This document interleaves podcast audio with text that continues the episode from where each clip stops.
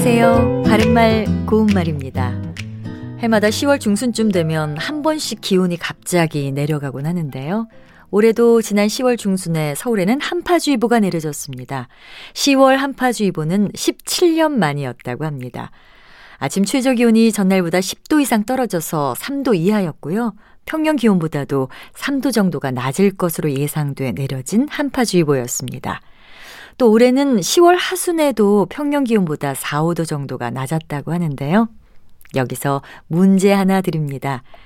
지금 말씀드린 내용이 나온 평년이란 것은 지난 몇 년간의 기후의 평균적 상태를 이르는 말인데요. 그럼 10년, 30년, 50년 중에서 몇 년 동안의 평균을 말하는 것일까요? 정답은 30년입니다. 이를 예년이라고도 해서 평년보다 기온이 낮다 또는 예년보다 기온이 높다 이렇게 말합니다.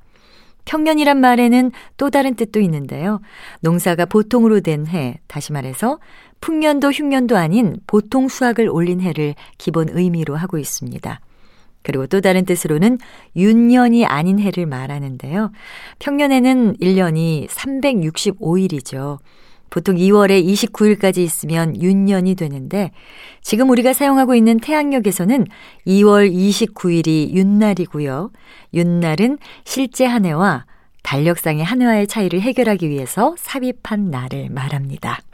바른말 고운말 아나운서 변희영이었습니다.